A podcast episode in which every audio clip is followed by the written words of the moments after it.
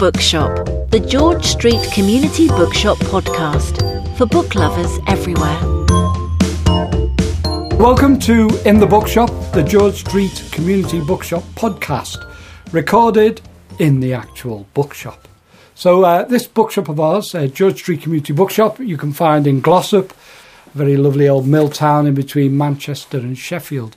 My name's Steve Roberts, by the way, and uh, just about each month we invite some uh, very lovely guests in to talk about their favourite books, maybe dig around our shelves and find one that they love. Our guest today is a blogger, the founder of the Manchester Book Club, and also a volunteer here at the bookshop, Lucy Rock. Hello, Hello. Lucy.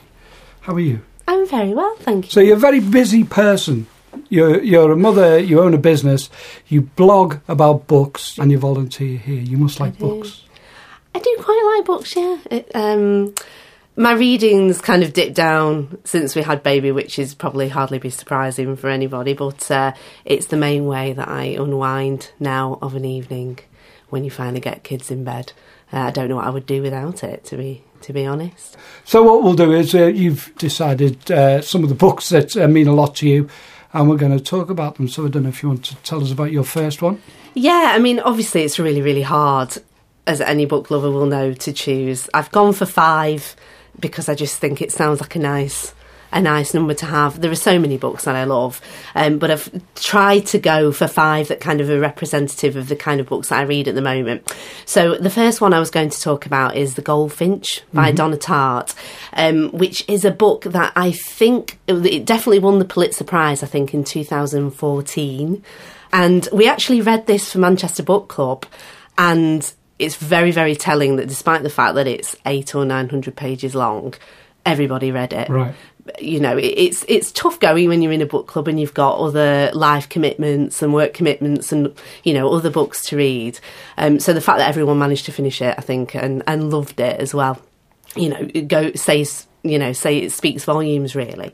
Um, but it's basically a modern coming of age story, which usually, I don't know, coming of age stories, I think, for a woman in her 30s, I always think that they're probably more attractive to people who are perhaps a little bit younger. Um, but it's, it's absolutely fantastic. Um, it's about a boy called Theo Decker who lives in New York with his mother. And one day, um, during a rainstorm, which is rather apt given today's weather, um, they take shelter in the Met, uh, the Metropolitan Museum of Art. York. yeah. yeah. Um, because his mum wants to look at a, a, a small painting, which is actually a, a painting in real life, called the Goldfinch. And while they're there, a bomb goes off. Um, it's a terrorist attack.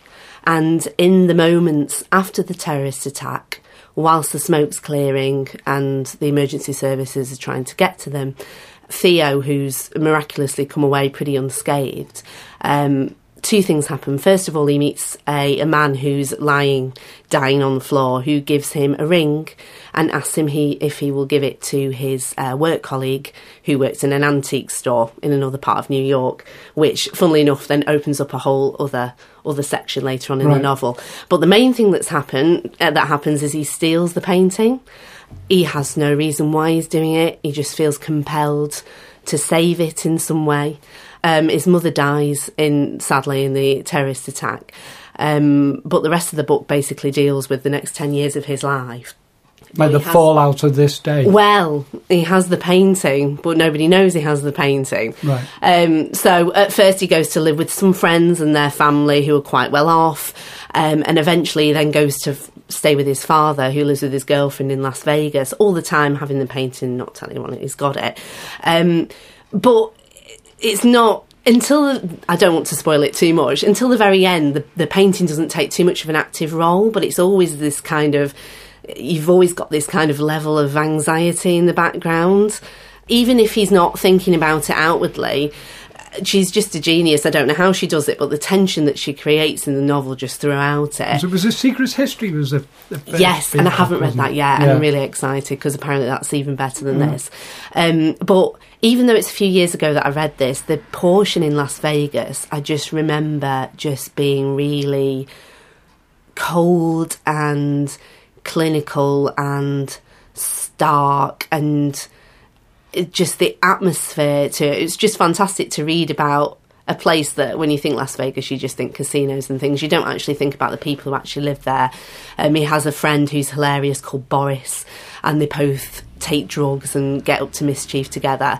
Um, and he has the painting sellotaped to the back of his headboard uh, so that nobody finds it. Um, and it's incredibly sad because obviously, as time goes on, he realises this painting is more than just a painting to him. It's not, he hasn't got it because it's worth money, he's got it because of the link that it has to his mother. Right. Um, so we have this big section in Las Vegas. Eventually, he moves back to New York, where he goes to work with the chap who was the colleague of the older chap who he met in during the bomb. If that makes makes sense, so. yeah. um, it's such a big, it's such a huge novel that it's hard to kind of summarise. Um, and that's a whole different section that has a kind of cosy, warm feeling to it. The chap that he goes to work for, who's called Hobie, um, is a really fantastic role model. You kind of really want Theo to make something out of his life, but he never kind of really gets there. Um, and again, I don't really want to spoil it by by saying too much, but it eventually kind of escalates. And as i say the painting takes on more of a kind of primary role. And the, the last probably quarter of it is quite dramatic in comparison with the rest of the book. Um, but really it's just this ever pervading kind of anxiety. And it's the anxiety of growing up and the grief of losing your mother and the different role models that you try to find to to replace it and it's just it's it's an amazing book I haven't read the book. Yeah. But I was reading. I've, I was looking at well Wikipedia really because I haven't read the book. On Goodreads and things like that Yeah. to, to have a, have a look.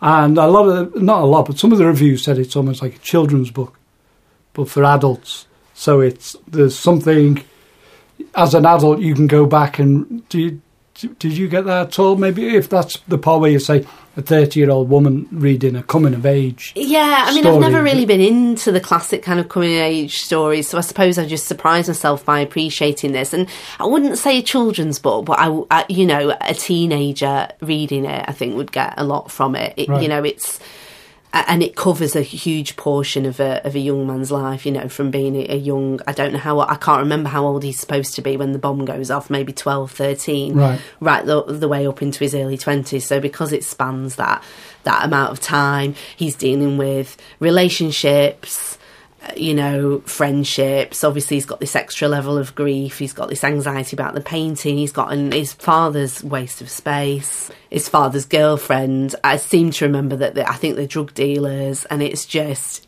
you know slightly more complicated than the rest of us. But essentially he's he's just a boy who just needs to find his way and is kind of scrabbling around trying to do it. And he obviously has these other elements that make life more complicated for him um, but it's a fairly universal story i suppose it, i can't recommend it enough it's a fantastic book I gave it five stars on Five Goodreads. there you go. I actually went back. I gave it four stars when I first read it, and then two years down the line, went back and gave it five stars because I realised that I'd not read anything quite as good since. You mentioned your book group.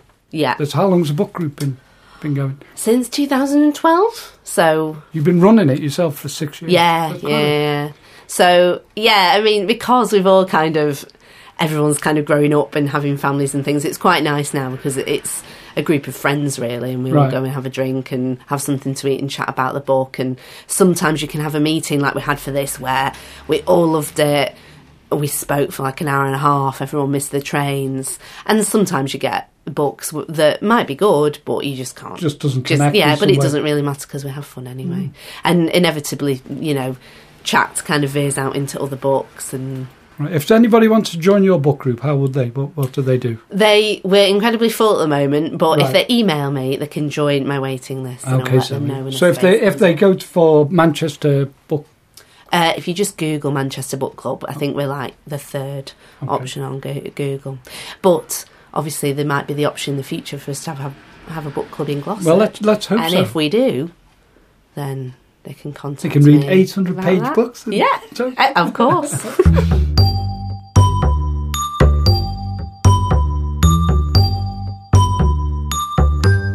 Uh, my next book is Goodnight Gorilla, another G. I've just realised. um, it would seem ridiculous for me not to include a children's book because, quite frankly, the majority of what I read these days is a children's book, and it's just a shame that I can't legitimately include them on my Goodreads score because I'd absolutely smash it because I read them all. You've reviewed it on your your blog, haven't Did you? I? Have- Literary Oh, I? is it? Yeah, yeah. Um, relishreads.com. Oh, relish read. Yeah, yeah. Yeah, And yeah. I forgot actually I'd done that. Um, my little boy, I basically panic if I hear of a, a good a good book and he doesn't own it. I feel like he's deprived. He's got to have it. And you, you know. Uh, so I, I hunt down everything, and I could have gone for. You know, we love Judith Kerr. She's amazing. Yes. All the Mog books, and Yes. obviously Julia Donaldson is com- some kind of freakish genius, and so we've got all of those. But Goodnight Gorilla, I don't. Have you ever heard of it? I, I have heard of it, and I don't, but I don't think we had it for my girls. No, I well, but we had loads, so it's possible. I never heard of it, but I'd seen on it, it on lists. But now that I've looked at it, I actually think it's more of an American classic Right. because none of my friends who have toddlers have heard of it. And anyway, when I got it, um, just on a bit of a whim, I didn't actually realise that there are, har- there's hardly any dialogue in it or words. just good night, gorilla. I know, but and when my son was one, which was probably around the time that I got it, this sounds really lazy, but you know, nighttime. Even if you're not a great reader, nighttime tends to be the time when most people read to the kids, and you know, it is useful to have a few books that are good night, you know, go to sleep now kind of books.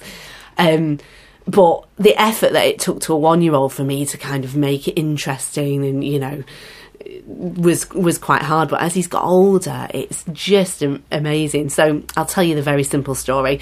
There's a zookeeper. Um, he's going around locking the zoo up and saying goodnight to all the animals. The first animal that he comes to is the gorilla who steals the keys off the back of his belt. Um, the gorilla then follows the zookeeper as he says goodnight to all the animals around the park and unlocks all the cages.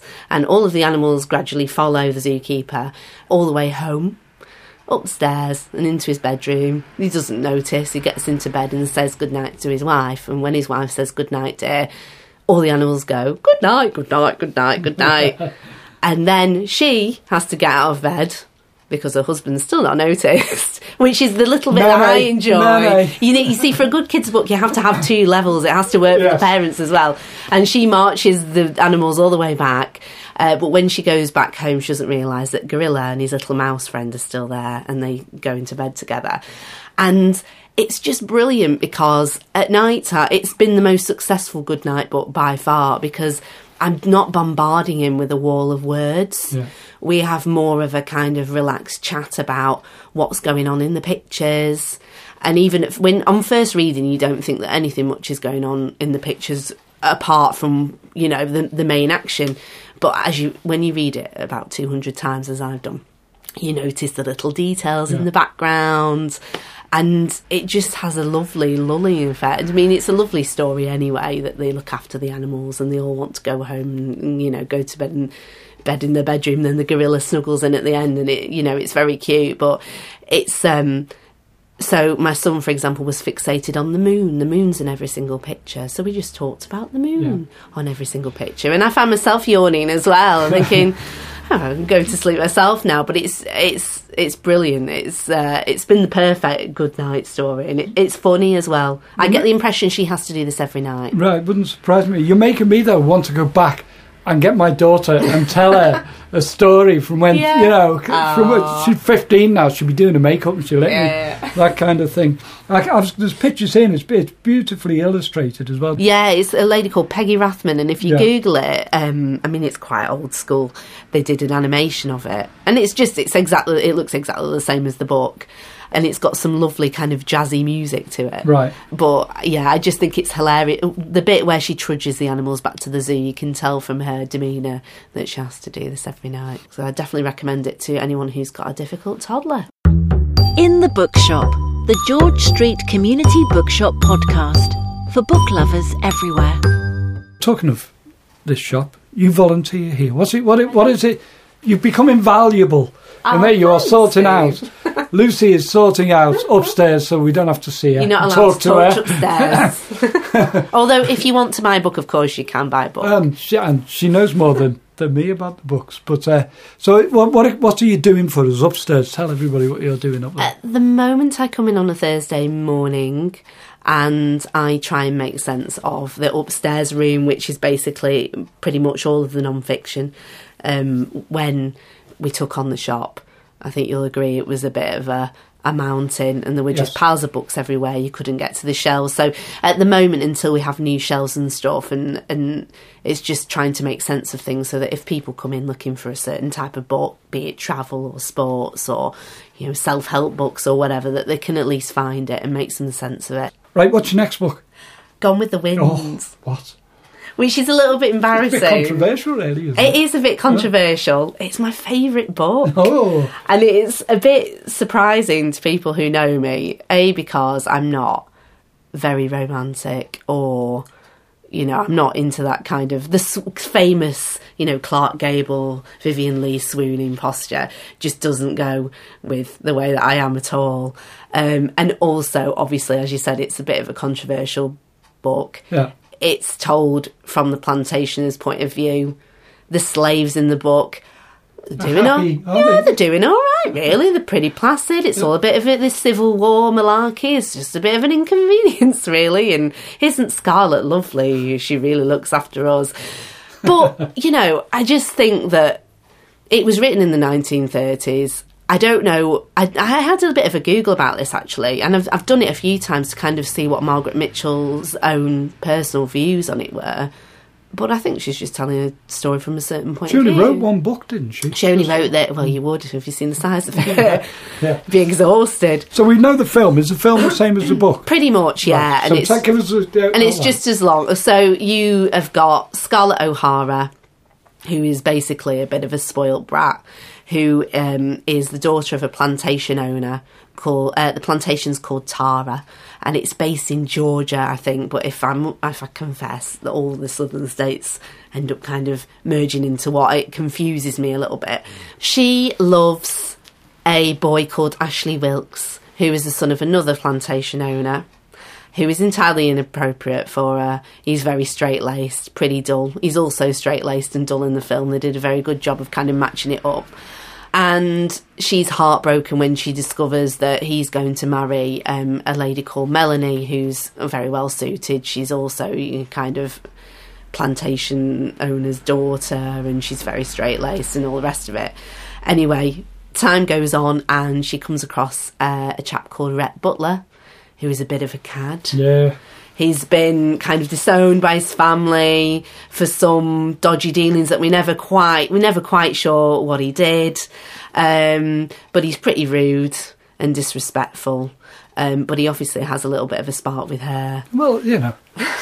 He's Well, a scallywag, is isn't he? I don't know why. I don't actually read massive books, but for some reason, two of the books that I've chosen are absolutely humongous. And to begin to try and give you a synopsis, but basically, you know, their relationship kind of comes together and, and goes apart as as they go off in their lives and do different things. The Civil War breaks out. Um, and they're brought together for various different reasons, and they end up having a relationship. We don't know whether they No, love we don't know what happens. it's very well. It's very complicated. Do they love each other? Do they hate each? This is the beauty of Gone with the Wind. So is that what, Um, what is that what drives your love for it? You, I don't. I don't. I love historical fiction. Right. I know that this is a difficult book because it's told from a certain point of view, but I think it's a valid point of view. I think you've got to take, especially a book that was written, you know, soon it'll be getting on for 100 years ago. It is mm. still a valid point of view. Literature is a part of, of history. Okay, we know, we know, you know, what the slaves Yeah. went through. Because it's not here doesn't make it any less valid. You know what I Yeah. mean? I know I'm kind of treading on difficult ground here, but you know, so and I know nothing or knew nothing about the Civil War, and because I'm a massive geek, reading this just made me go on Wikipedia black holes. You know, fact checking. Let's make sure. Let's. Was that war? Because this is, you know, it's a very kind of dramatic, romantic story. So you're like, did, did this battle happen here and then? And it's and it's fascinating. I shouldn't expect people, you know, children in this country to be taught it really. It's not our history, is it? But it's just the relationship is just she, they're both awful people, really. She is shallow and selfish. Um, and he is arrogant and also selfish, so they're made to be together. But they're kind of young, aren't they? But they're also Well, they're well, also quite isn't admirable in some ways because once the kind of the plot develops, you know, at the moment, she, at the beginning, she's just a spoiled brat, but then when she's eventually left on her own at the planta- at the family plantation, and she looks after herself and her family and the slaves who who work for them. I don't know whether that's the right term for slaves, but it, that's the way it's written. Oh, they're really happy. Well. I, I, I think they're not slaves in the end, are they? But they decide to stay because they enjoy it. because they love it so because much. they think she's, so you know, nice. so yeah. But they're not. I don't. I, I haven't read the book. I, was, I saw the film a long time ago, and I can't. I can't remember.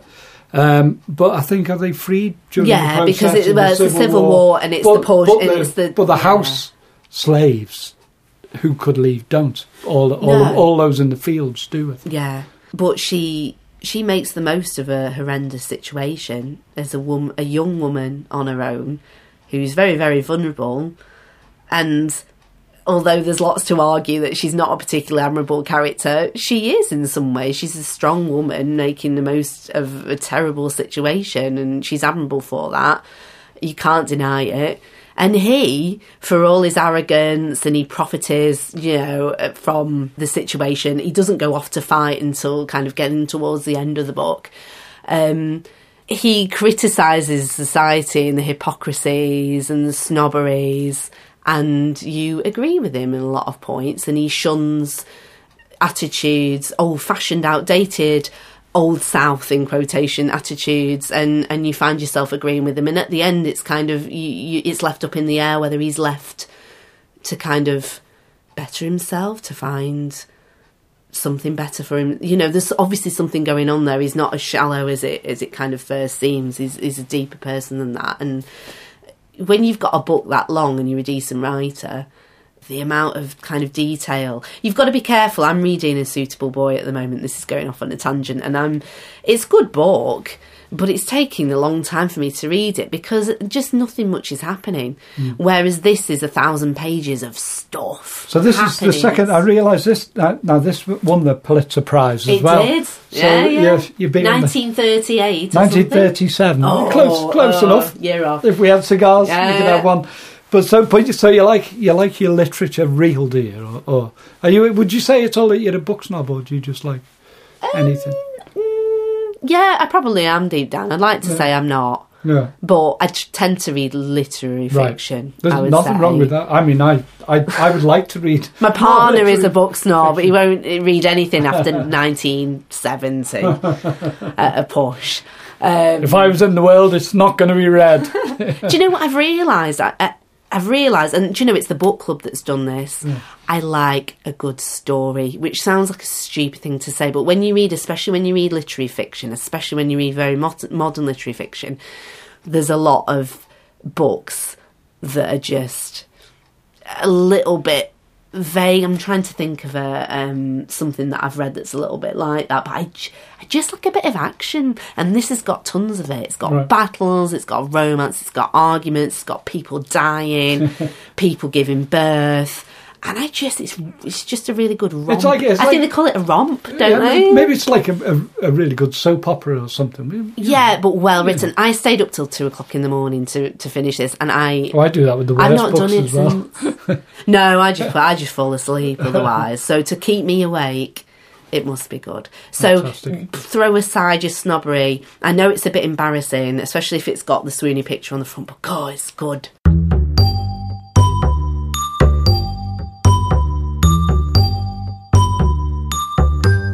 My penultimate book is a book called Burial Rites by a lady called Hannah Kent, which was shortlisted for the Bailey's Prize, I believe. I have no idea why she didn't win it because it's amazing. But it's one of these books that if I have a book like this on my radar I think, oh, this sounds like I'm really going to like it, I'll treat myself to it and then I won't read it for two years. I'll wait for the hype to die down. Right. And I'm worried. I This is understand so that. I pathetic, but I'm understand that. Mm. worried that once I've read it, I'm either going to hate it or just be disappointed and then it's over Right. you know, and I don't want to be disappointed, uh, but this doesn't disappoint. It's historical fiction, which I've already said I absolutely love. Yes. Um, but it's the best kind because it's based. There are lots of historical fiction where it's just based in the time period, which is fine. That's enough for me. Like I love it. Um, I like to feel like I'm being transported back somewhere, and I like to learn something about you know periods of time. But this is based on an actual event. Uh, it's based on the execution of a lady called Agnes Magnúsdóttir, who was the last person to be executed in Iceland. In I thought it was 1833, but then I read something before and it said 1820s. But whatever. 1829. I think that's pretty good going. I mean, I think we were executing people right up into the 20th century. So, uh, you know, that's pretty good. But everybody would know somebody, wouldn't they, in Iceland, Yeah. you know, Yeah, I suppose so. if they carried on doing it. Get round to you in the end. Sorry, anyway, Um, carry on. So Hannah Kent has taken, you know, and she really has done done her research. She's taken all the kind of record, official records of the crime, you know, and when she was executed and how and what she did, kind of in the, you know, time between being arrested and getting executed. But she's filled in the gaps and told her own story and kind of trying to had an idea, you know, of what actually happened. So basically, it tells the story of Agnes, who's been accused of murder. They've set a date for her execution, and she's sent to live on a, a homestead, I suppose you would call it. It's kind of like a crofty, farmy type Right. thing that people in Iceland, most people in Iceland, that's the way that they lived at the, at the time, kind of trying to live off the land. But it's incredibly bleak and incredibly hard, as you can imagine. But she goes to live with this family. So it's the mum, the dad, and two gr- older daughters. And you can imagine how they feel about having a murderess come and live with them. Oh, yeah. But this is a real event, this happened. Uh, but she is kind of imagining how they would have felt to have this woman come, and they all live in one room because it's so freezing and because they're all impoverished. They all live in these tiny kind of wooden huts. They all sleep in bunk beds within kind of inches of each other. Um, and I love that kind of historical detail. Again, I go into a bit of a Wikipedia black hole, like. Was the was the roof actually made of this? This is how nerdy I am. So you, you do you fact check. Does she do know? But yeah, but then if I know that she's gone to the effort, I think, well, you know, there's some Yeah, yeah. real kind of substance here. So we've got this side of the story. And then they send a minister to go and speak to her to basically get her to whether they want her to, to confess or just come to terms with the fact that she's going to be she's going to die. Um, and it's really clever device because it means that the author can flip between the modern day and she tells the minister her her history from being a little girl and moving around from from homestead to homestead with her with her mother um, and right up until the murder itself. And it's just brilliant because you kind of dip and dive a reader. You're kind of like, did she do it? No, she didn't do it. Well, she did do it, but she must have had a good reason for it. Right. And you constantly, it's so clever. You constantly kind of because of her, yeah, because of her behaviour. You're Yeah. thinking, oh, actually, I don't know whether I like her or not. Oh no, I do like her. She's she's just done something really nice. Um, and it and it's just it's brilliant. So you get that side of it you also get the kind of atmospheric isolate. It's the perfect scene a scene for a murder.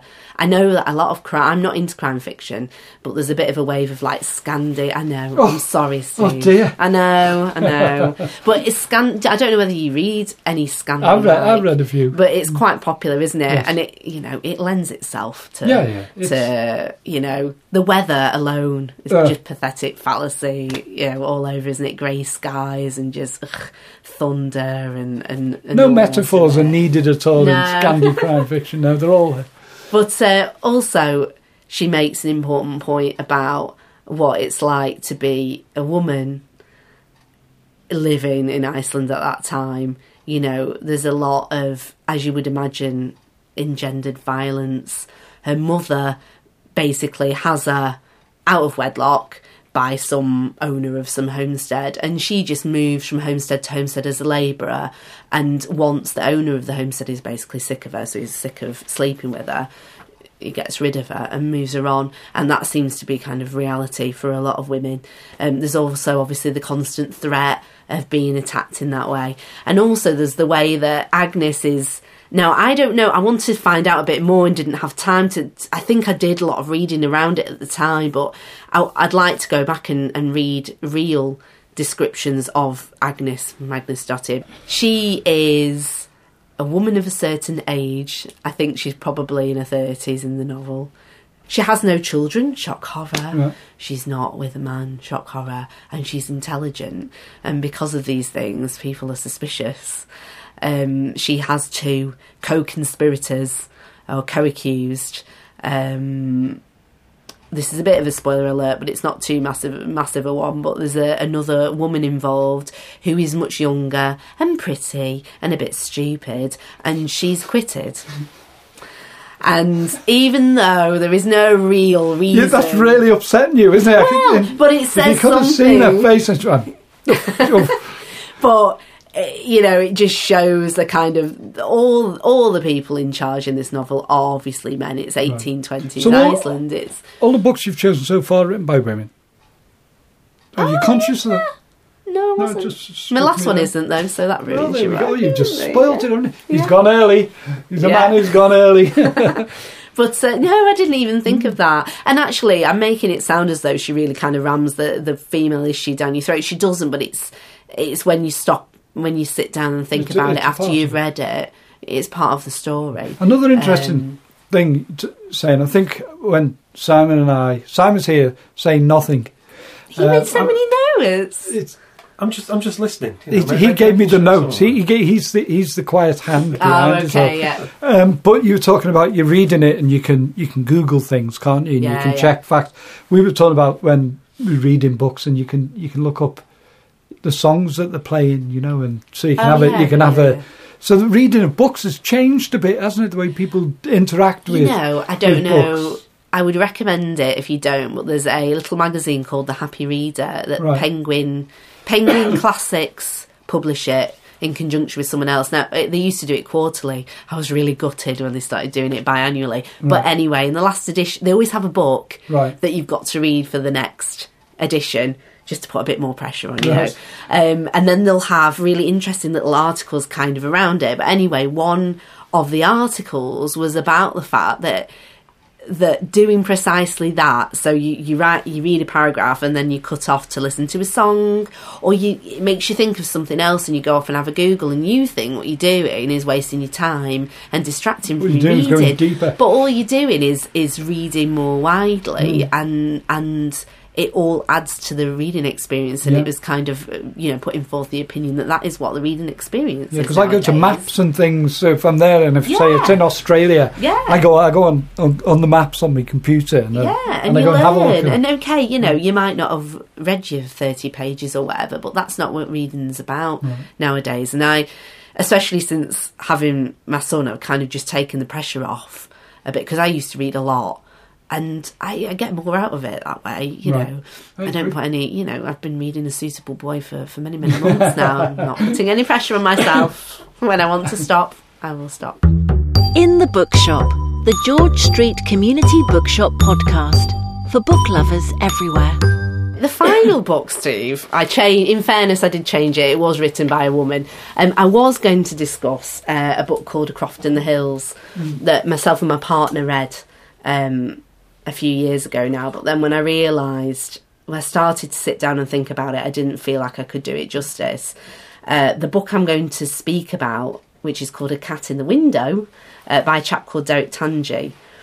I'm going to link them together, but you'll see what I mean. So anyway, I'll start with Derek Tangye. Uh, Derek Tangye is someone I go on and on and on about, and I have actually written a review for the George Street uh, magazine as well. I just like to ram him down people's throats. Um, he used to work for MI5. This is back in like 40s and 50s, and his wife was the head of PR for the Savoy Hotel. And one day, they just decided that they were sick of it and they left and they bought a cottage with a dirt floor in Minack in Cornwall, which in the 19 it's still quite where they actually had the cottage is still quite remote for Cornwall. Um, it was changed. It was yeah, he wrote that as well. i Steve's just pointed out a book that I've also put on the shelf behind to try and get people to read him. Um, and that on the front cover is a picture of the cottage. Um, it's been left to go back to the wilderness now, which I think is a lovely idea. But obviously in the 1950s it was even wilder. Um, and they opened up a flower farm. I think they started growing daffodils and making a living doing that. Wow. And they took a cat with them which is an idea that Derek Tangye was not on board with at all at the time because he, he hated cats. He decided um, he was a dog man through and through. And anyway, he's he's written loads of books. Some of them are just about their life in the cottage in general and the people that they work with, but a lot of them are about the animals in their life. Um, there are a series of books that are focused on the cats that they live with, um, because he ended up loving cats and falling in love with a cat. And the in the book that I was actually going to speak about was his first cat book called A Cat in the Window, which is about a ginger cat called Monty, who his wife insisted they take to Cornwall with them. Uh, which he, he really, really wasn't happy about. Um, You can't, and it's you just, can't leave a pet behind. it's this slow. I think. I think it was her friend's cat, and she's right. like, "Well, we're going to this fantastic place. We've got to take it." I mean, it's this.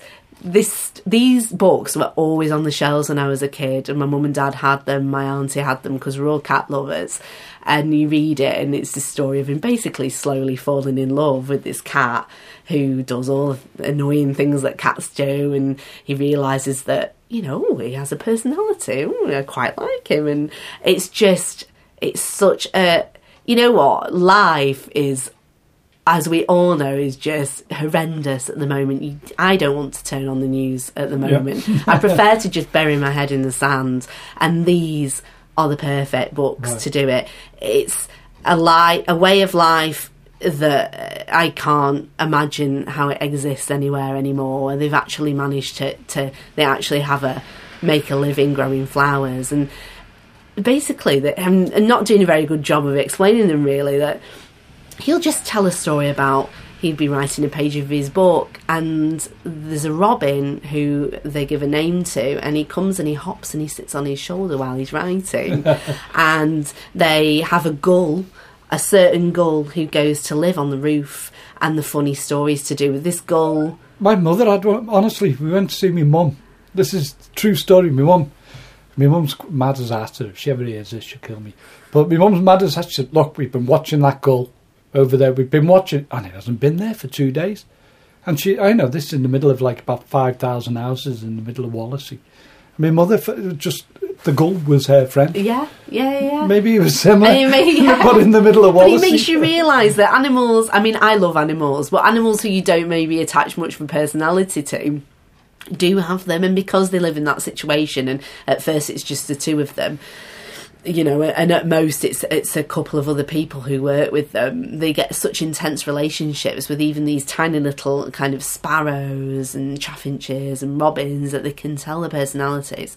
Um, but the cats are the real star of the show, and they're just such feel good books. And I know that if I'm in a bit of a reading rut or I'm feeling a bit rubbish, I know that if I read one, they're easy to read and they just make me feel warm and cosy inside.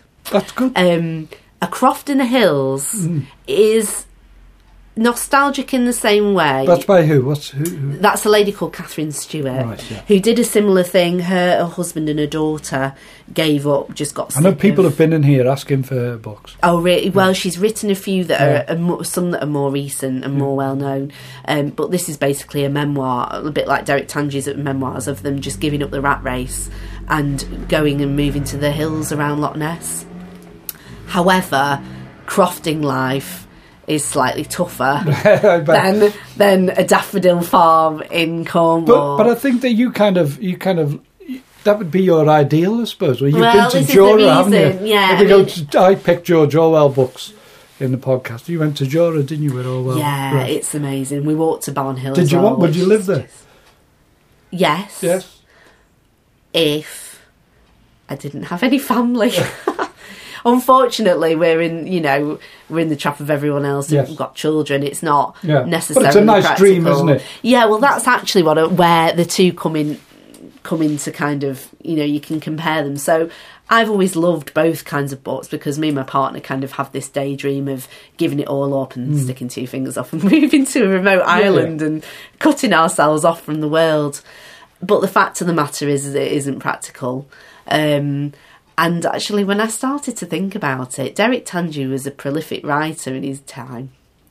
So I started to think, well, okay, well they're obviously doing all right with with the flowers, but he does mention in some of his books, he does start to talk about the competition that they get that they start to get from abroad, and the fact that it's a lot harder, you know, to sell the, their flowers at low prices and whatnot. I'm thinking, was it that sustainable, or were they able to do it because he was writing?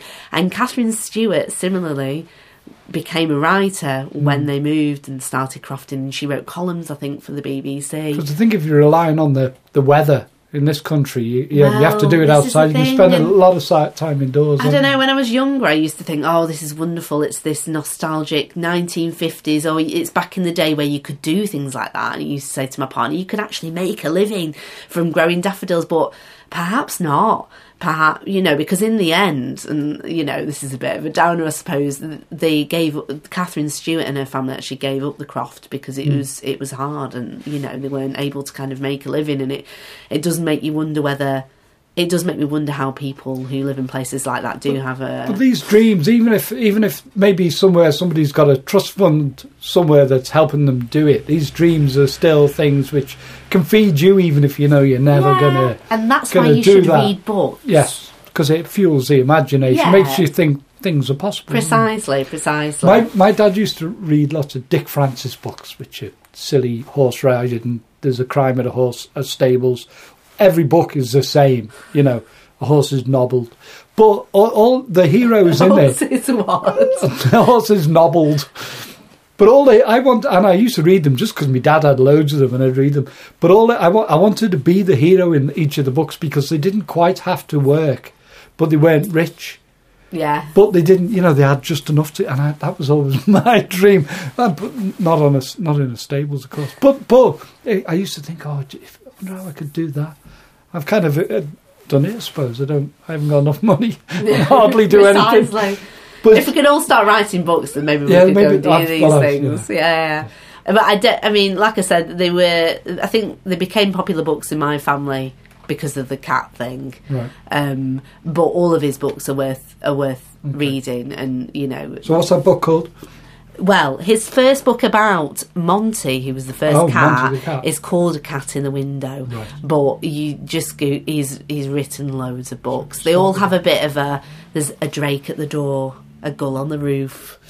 it's all very twee and nice, and everybody. nothing wrong with it's that. not fashionable, but it, they're lovely. They're comfortable.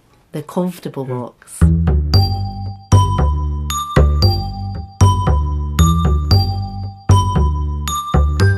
So uh, thank you uh, to Lucy for coming telling us uh, about some of her favourite books. Uh, if you come in the shop to see her, I'm sure she'll tell you about all the hundreds of others which she likes just as well, but didn't decide upon this time.